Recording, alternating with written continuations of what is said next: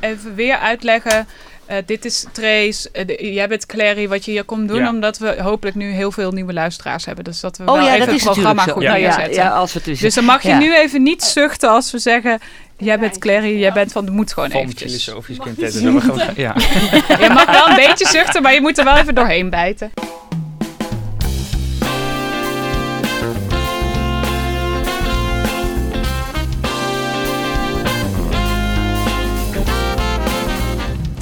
Als je iets doet waarvan je niet wil dat anderen het weten, kun je het maar beter misschien helemaal niet doen. Dat zei Erik Smit, een voormalig topman van Google. Nou, en zo meer over die opmerking over je privacy. Eerst voor degenen die voor het eerst naar ons luisteren. Welkom bij Trace. Eh, Trace is een onderzoeksjournalistieke app van eh, VPRO en van Human. En eh, wij duiken steeds een aantal weken lang in een bepaald onderwerp... waar we dan verschillende verhalen over maken. Zo hebben we eerder al onderzoek gedaan naar studieschuld... en we zijn gedoken in de wonderenwereld van de burn-out. En eh, dat is allemaal ook nog terug te luisteren in de app... Ik ben trouwens Meike en bij mij hier zitten ook Tessa en Volkan. Hallo. En Wij zijn, de, Hallo. wij zijn de makers van Trace. En we hebben steeds ieder onze eigen invalshoek eh, als we zo'n onderwerp eh, behandelen. En Volkan, jij hebt vaak een beetje filosofische insteek, toch? Eh, ja, nou, dat, dat is natuurlijk wel lastig om eh, grip te krijgen op het thema filosofie. Maar ik probeer in ieder geval afstand te nemen van de waan van de dag. En, eh, en eigenlijk drie keer na te denken over een onderwerp. En dan eh, er proberen iets over te zeggen. En, en ja, nuttige vragen erover te stellen. Ja. En Tessa, we hebben dus net studieschuld gedaan. En toen viel me op dat jij heel veel plezier haalde uit onderzoek doen naar rentes en staatsobligaties. Eh, kunnen we van jou nu alleen maar moeilijke economische verhalen verwachten? Nee, dat denk ik niet. Maar ik vind het wel heel leuk om dingen uit te zoeken. Dus ik, eh, ik ga dat vast nog vaker doen, maar niet alleen maar economische verhalen. En dan ga ik gelijk Mijke maar introduceren. Want Mijke is een beetje onze waakhond, eh, zeggen we hier op de redactie. En dat komt omdat zij al een tijdje bij Argos heeft gewerkt, wat ook een onderzoeksjournalistiek programma is. Ja, dat probeer ik hier eh, door te zetten, die werkwijze. Dus vandaar. En wij doen dat niet alleen, want bij ons aan tafel zit ook eh Clary Polak. Ja, Welkom, eh Clary. Dank je. Eh, jij schrijft af en toe bij ons aan om eh, ons kritische vragen te stellen. De mensen thuis de zouden kunnen- superwaakhond De eigenlijk. superwaakhond. Mooie titel. Supranational waakhond. Ja, ehm, de mensen kennen jou denk ik niet als waakhond, maar meer als de presentator van het Filosofisch Quintet. En het vroegere Nova presenteerde je. Ja, dat je is waar. ik hoop dat ze me vooral kennen als journalist, want ik doe dat Mhm. als journalist, zowel het Filosofisch Ja. Quintet als Nova in de tijd. Sommige mensen noemen je een oude rot in het vak, denk ik. Eh, dat oud klopt zeker. Eh, Rot ben je niet helemaal zeker van. rot laat ik in het midden. Maar, eh, Wel ervaren. eh, maar, maar, Ja. maar ja, en, en jullie zijn vrij jong en ik ben inderdaad oud. Daar komt het eigenlijk op neer. En volgens mij is de bedoeling dat wij een beetje eh, sparren en, en met elkaar in gesprek gaan over eh, de aanpak die jullie Ja. kiezen en eh, hoe journalistiek dat is of blijft. Ja, heel leuk dat je erbij bent. Ja. Ja, jij gaat ons dus helpen, maar we vinden het ook heel leuk als de luisteraar ons helpt. Want wij beginnen nu met ons onderzoek en als luisteraar kun je ook meedenken en meedoen. En in de app kun je dus al je reacties, vragen, tips, opmerkingen, alles achterlaten. Je kunt een bericht inspreken of je kunt het typen en naar ons opsturen. En dan eh, nemen we dat mee in ons onderzoek. En in die app kun je soms ook het testje doen en we geven je daar aanvullende informatie. Dus luister niet alleen, maar check vooral ook de app. En download hem, zet hem op je telefoon. Ja, heb ik net nu nog gedaan trouwens. Dat is Ik heb hartstikke dat- leuk. Ja, ik had het al Mhm. eerder gedaan, omdat we natuurlijk die proefuitzendingen hebben gedaan. Maar bij mij ging er van alles mis. Eh, eh, en nu voor het eerst. Doet hij het. Ja, en vandaag beginnen we dus met een nieuw onderwerp. Dat is privacy. Want ik noemde net dus al die quote van die voormalige Google-topman. Die dus zei dat je dingen gewoon niet moet doen als je niet wil dat anderen het weten. Wat een gelul. Laten we eens even de proef op de som nemen. Clary, zou jij jouw eh, zoekresultaten van bijvoorbeeld de afgelopen week met ons durven delen? Ja, dat zou ik best durven delen.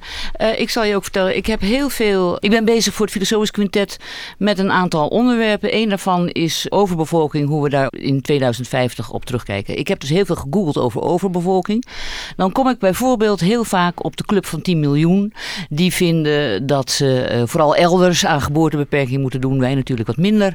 En als iemand dat zou zien, buiten de context dan zou hij daar hele rare conclusies aan kunnen verbinden. Ja, maar dit klinkt wel heel braaf. Ik zou mijn uh, zoekresultaat, of tenminste de dingen die ik op Google heb ingetoetst, niet zo gauw willen delen hoor. Nou ja, ik Absoluut weet niet naar welke porno jij krijgt. Ja, kijk, maar ik doe dat in elk geval niet.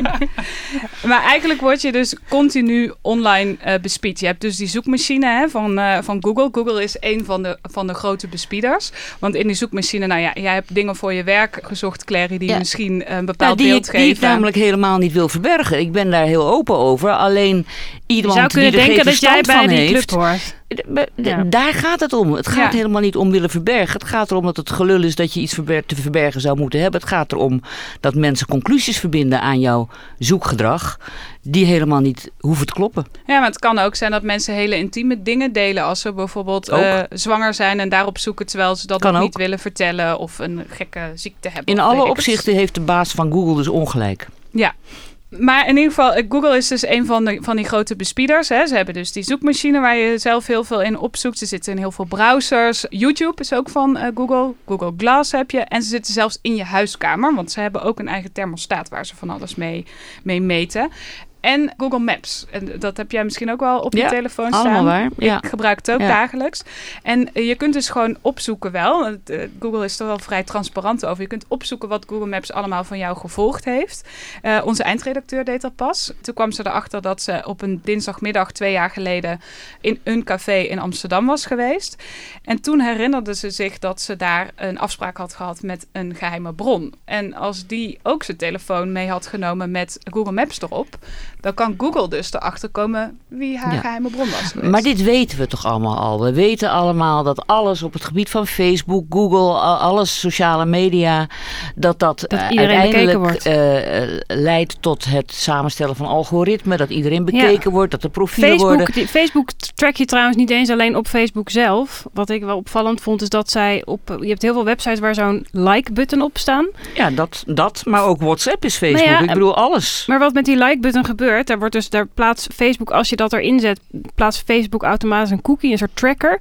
En die kijken dus zelfs als je niet ingelogd bent op Facebook, maar wel een account hebt, dan, dan Ja. tracken ze jouw gedrag en dat gebruiken ze weer om eigen algoritme te verbeteren. Maar terug naar het onderwerp, want dit weten we allemaal. Is dat Ja. wat we gaan onderzoeken? Nee, want eh, er is dus echt heel veel in het nieuws geweest over die online eh, privacy. Ik vond het belangrijk om dat Ja. nu even te bespreken. Maar het is niet alleen online dat je bespied wordt.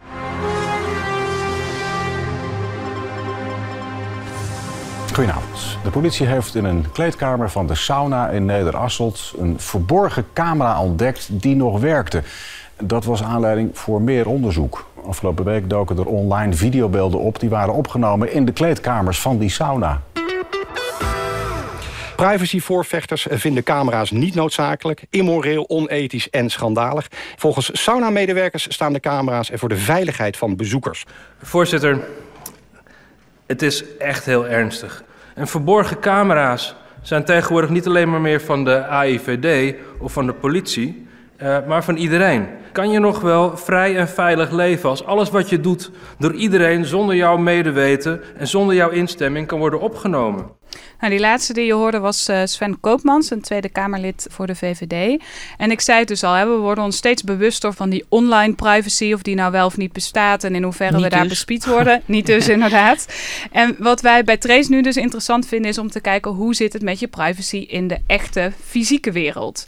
Dus dat willen we gaan uitzoeken de komende weken. En wat we ons vooral afvragen, in hoeverre worden we dus in die echte fysieke wereld bespied? Wie doet dat? Hoe gebeurt dat dan vervolgens? En wat doet dat eigenlijk met ons? En wat gebeurt er mee? Ja, inderdaad. Ja. En, Zeker. en een van de dingen die ik graag wil uitzoeken. Je hebt eh, Dimitri Tokmetsis, dat is een journalist. de Werkt nu correspondent, Voor de correspondent, inderdaad. En een paar jaar geleden heeft die proberen te achterhalen hoeveel camera's er eigenlijk in ons land hangen. Dat bleek heel erg lastig te achterhalen te zijn. Hij heeft van alles opgevraagd, eh datajournalistiek gepleegd. Hoeveel Nou, WOP-verzoeken had hij nou ook alweer gedaan? Ik weet niet uit mijn hoofd. maar echt 450 geloof ik. Bizar Echt veel. Idioot. Ja, en uiteindelijk kreeg je dus nog niet eens een antwoord. En heeft hij wel een schatting kunnen doen. En hij schatte dat het er ongeveer 1 miljoen zouden zijn. En dat was een paar jaar geleden. Dus we weten niet eens hoe dat nu zit. En hij heeft naar allerlei soorten camera's gekeken. Dus uh, beveiligingscamera's, die dingen die boven de weg hangen, die uh, de kentekens registreren. Allemaal van dat soort dingen.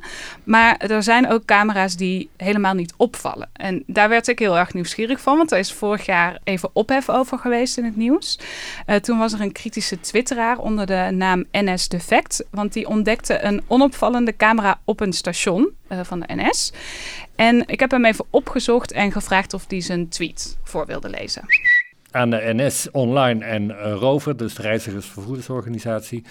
Wat doen die minicameraatjes in die reclamezuil? Dit lijkt me geen beveiliging. Station Amersfoort, perron 6, schuine 7.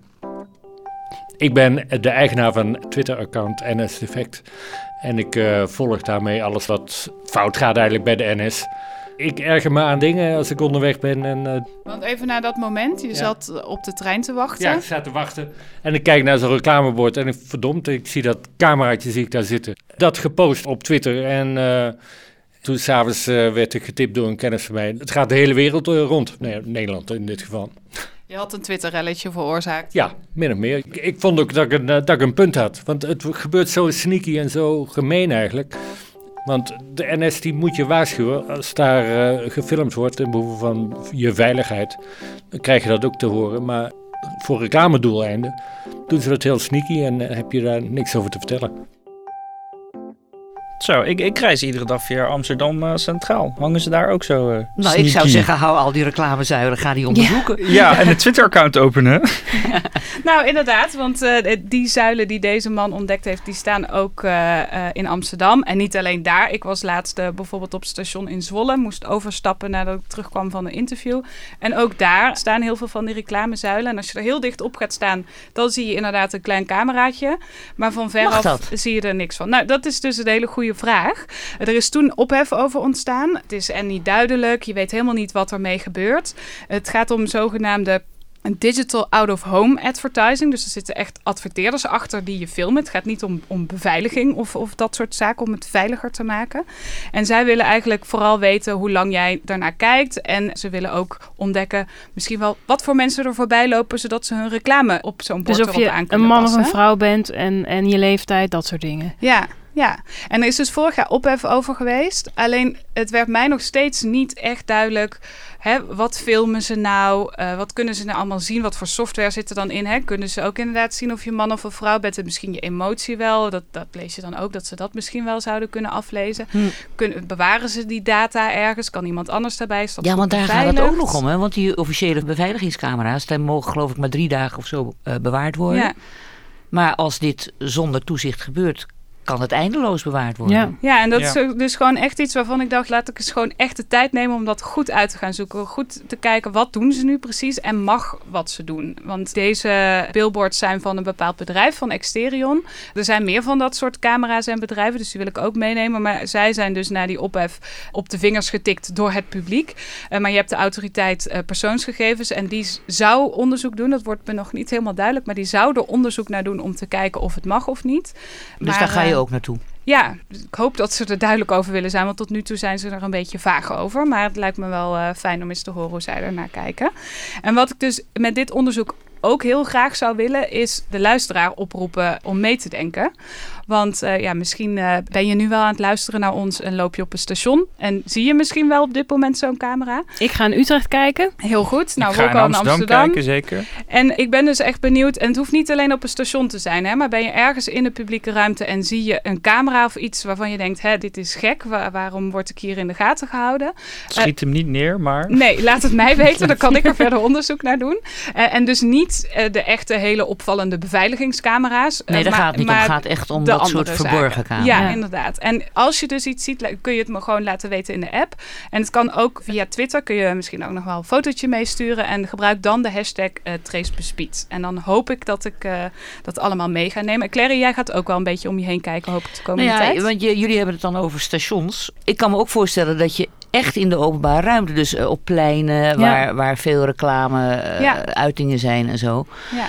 Ik zal eens opletten. Maar, Ja. maar dat zijn waarschijnlijk van die hele grote billboards. Als daar cameraatjes zijn, kun je dat met het blote oog waarschijnlijk niet zien. Nee, maar, het is wel. natuurlijk wel aardig om eens uit te zoeken of daar iets aan de gang is. Ook. ben, eh, ik ben benieuwd. Ik, ben- ik ben trouwens op nog iets anders gestuurd. Wat ook natuurlijk met bespied heeft te maken. Want dat is het onderwerp waar we mee bezig zijn. En dat speelt zich af in in ieder geval Eindhoven. Het is op meer plekken in Nederland. En dat speelt zich af in een klein gebiedje daar. Waar Theo Maassen dit over te zeggen heeft. Eindhoven, is voor mij toch een beetje joh, het, het Frankrijk van Parijs. Weet je, eh, ja, het puntje van de zalm, ik. Mensen zijn er gemoedelijk, hè? dat vind ik belangrijk. Gewoon een beetje, beetje gemoedelijk. Hè? En, en, en natuurlijk, hè, je hebt het Stratum hè, het uitgaanscentrum van Eindhoven. Ja, daar moeten we oppassen, want de kans is gewoon groot dat je boebakkers wordt geslagen. Hè? Maar als dat gebeurt, dan gebeurt dat gemoedelijk. Hè? Dat dat is ook... Dat is dus Theo Maassen. Hij heeft het over de uitgaansstraat in Eindhoven. Dat is Stratums Eind. De uitgaansstraat met niet een al te beste reputatie. Want er nou ja, regelmatig vinden daar opstootjes plaats. En daar wil de gemeente wat aan doen. Die willen het veiliger maken. Die willen het aantrekkelijker maken. En dus hebben ze er een living lab van gemaakt. Wat is dat? Ja, dat is precies die ik mijzelf stelde. Wat is een living lab? Ehm, en ik ben er even al ingedoken en het is een soort openbare proeftuin in een bepaald gebied. En daar wordt in real time echt superveel data verzameld over iedereen die in dat gebied komt. Dus bijvoorbeeld in Stratums Eind worden de telefoongegevens verzameld. De hoeveelheid drank die er verkocht wordt in cafés of eh, zeg maar op zo'n avond. Bewegingen van mensen worden met camera's met speciale software getracked. En het doel daarvan is om eigenlijk te onderzoeken wat er nou precies gebeurt tijdens zo'n avondje stappen. Om dat in kaart te brengen en mogelijk in de toekomst ook te kunnen beïnvloeden, zodat het minder, minder agressief gedrag vertoond wordt. Maar hoe dat mensen in de gaten gehouden worden, dat zou je nog onder beveiliging kunnen Dit gaat een scharen. stapje verder. Maar dit gaat wel een stap verder. En Ja. hoezo telefoongegevens? Ja, ik, ik, ik, Dat mag volgens mij alleen maar gericht als er een verdenking is. Ik weet nog niet precies wat er verzameld wordt, maar daar wil ik in ieder geval meer van af weten. Dus ik heb een afspraak met Tine Skanters, die zit achter dat project. En eh, ik heb een afspraak met hem om een kijkje achter de schermen te krijgen. En ik ga er ook een avondje stappen, want ik ben benieuwd of mensen eigenlijk wel weten of ze in een living lab zijn. Maar dan moet je je ook misdragen. Moet ik me dan Je misdragen? moet het wel echt testen dan, hè? Oké, ik zou me dan misdragen. Ik weet wel in welke kroegen je eh, even goed eh, kunt gaan borrelen. Dus eh, ik geef Ja. je de tips nog. Maar ik wil eerst eens onderzoeken inderdaad wat het nou precies is. En of we dit wel moeten willen eigenlijk ook. En wat er gebeurt, wat er gemeten wordt, of het wel mag, eh, hoe wordt het opgeslagen. Of het mag, ze presenteren dit als een experiment. Waarschijnlijk mag het dan. Ja. Als we experiment, het gaat er natuurlijk om of het de wet inderdaad daar ruimte voor laat. Ook als het later geen experiment is, maar als het slaagt, zullen we maar zeggen. Ja, ik ga erin duiken. Eh, hebben die mensen door dat ze, dat ze bespied worden? Dat weet ik nog niet. Nee, dat ga ik uitzoeken. Stratums Eind is trouwens niet de enige plek waar een, een living lab opgezet is. Ik heb een kaartje gevonden van het Ratenau Instituut. Die heb ik hier. Claire, je kan hem bekijken. Je ziet dan alle plekken in Nederland waar nog meer living labs opgezet zijn. Veel in eh, Zuid-Holland. Veel in Zuid-Holland inderdaad. Maar ook in Groningen, waar ik vandaan kom. Een paar, ja. Ja. ja. Eh, weinig in het oosten van het land. Nou ja. Ja, en ik ben het, dus... het, het zijn een beetje, het lijken een beetje kerncentrales, die tekentjes Ja, het ziet er een beetje gek uit. Maar ik ben Ja. dus vooral benieuwd of luisteraars wel eens in zo'n living lab geweest zijn. En ik ga deze kaart in de app zetten, dus je kan hem daar bekijken. En dan kan je zien of jij in de buurt eh, van een living lab bent. Of daar misschien wel zelfs in woont. Open nu app en, eh, en je kan hem bekijken. Ja. ja, toen ik de vraag net stelde van ehm, hebben die mensen in de gaten dat ze bespied worden, moest ik ook wel denken even van oké, maar wat betekent bespied worden? Bijvoorbeeld ten opzichte van bekeken worden. Want we hebben het over veranderingen in ons gedrag. Die vraag die eh, wierp eh Mijke net op. Bekeken worden is iets anders dan bespied worden. Dan ga je je anders gedragen namelijk als je Ja. weet dat mensen naar je Want kijken. bespied worden is onopgemerkt in de gaten worden gehouden. Dus je hebt het niet door. Wanneer bekeken wordt wel. Wat ik interessant vind hieraan is, eh, als we weer even die schakel maken vanuit de online wereld naar de offline wereld.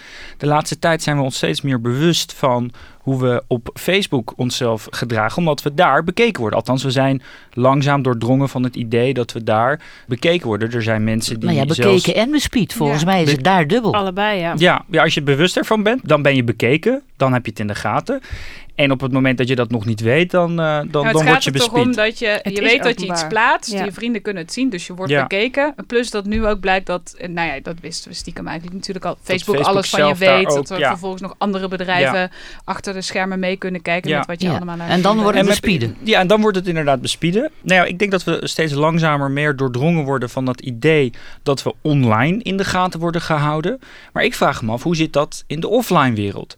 Want je kunt in de online wereld kun je zo je Facebook-account kun je verwijderen. Dan denk je, nou, ik ga hier gewoon niet meer meedoen. En er zijn mensen die dat doen, die daar gewoon echt die het spuugzat zijn en die denken, ja, ik laat me niet meer eh, bespieden door, door Facebook. Maar hoe zit het met de mensen in de echte wereld? Die kunt je zelf niet zomaar delete eh, van de wereld. Ik wil nog op straat eh, rondlopen. Daarom stel ik de vraag van hoe gedragen we ons als we weten dat we bekeken worden? Ja, het, het zou natuurlijk kunnen, als, filosofisch bekeken, Wolkan, Ja, dat het zelfs de bedoeling is dat we ons bewust zijn dat we bekeken worden, omdat we dan ons gedrag gaan veranderen. En waarschijnlijk is de verwachting in elk geval ten goede. Dat zegt Ja. die Google Dus Top dan eh, dat- ook. precies. ja, ja, dat weet ik niet. Dat ga ik nog uitzoeken waarom en hoe ons gedrag daarin aangepast wordt. En eh, daar moet ik nog echt antwoord op krijgen. Ik wil dat doen door middel van een, vind ik zelf een geinig experimentje. Ik ga eh, zelf met de camera en de voice recorder in mijn hand, ga ik op openbare plekken, waar we het net over hadden, verschillende openbare plekken, ga ik filmen, onaangekondigd. Om te zien hoe mensen reageren en om te zien hoe mensen bewust aangetast worden in hun privacy. Ja. Hou er rekening mee dat je dan aangesproken wordt. En als je geen goed antwoord hebt, dat je dan een. eh, Goede verzekering hebt van Trace? Ja, laten we daarop houden. Ja, dus daar ga ik induiken.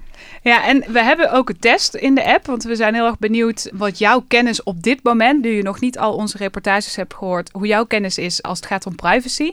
Dus open nu je app en doe de test. En een van de andere dingen, misschien vraag je je wel af hoe het zit met privacy bij onszelf, bij Trace, wat wij eigenlijk van jou als luisteraar weten. Nou, daar hebben we natuurlijk heel goed over nagedacht. Dat kan niet anders als je privacy als onderzoeksonderwerp neemt, moeten we het zelf ook goed doen. Dus dat kun je allemaal teruglezen in de app onder het kopje over Trace en ook op de website. Daar staat het bij de veelgestelde vragen. Nou, dit was Trace voor deze week. Eh, elke week krijg je nieuwe afleveringen. En als je tips, vragen of opmerkingen hebt, stuur ze vooral in de app. En als je meer informatie wil, dan kun je die ook in de app vinden. Eh, klik dan rechtsbovenin op het i'tje. Trace is van VPRO en Human. We worden gesteund door het Stimuleringsfonds voor de Journalistiek. De mooie illustraties die in de app zitten zijn van Jara Ruby. En de muziek is van de Raad van Toezicht. En een shout-out deze week is voor Tamar Verbeek, onze frisgewassen topstagiair. Bedankt!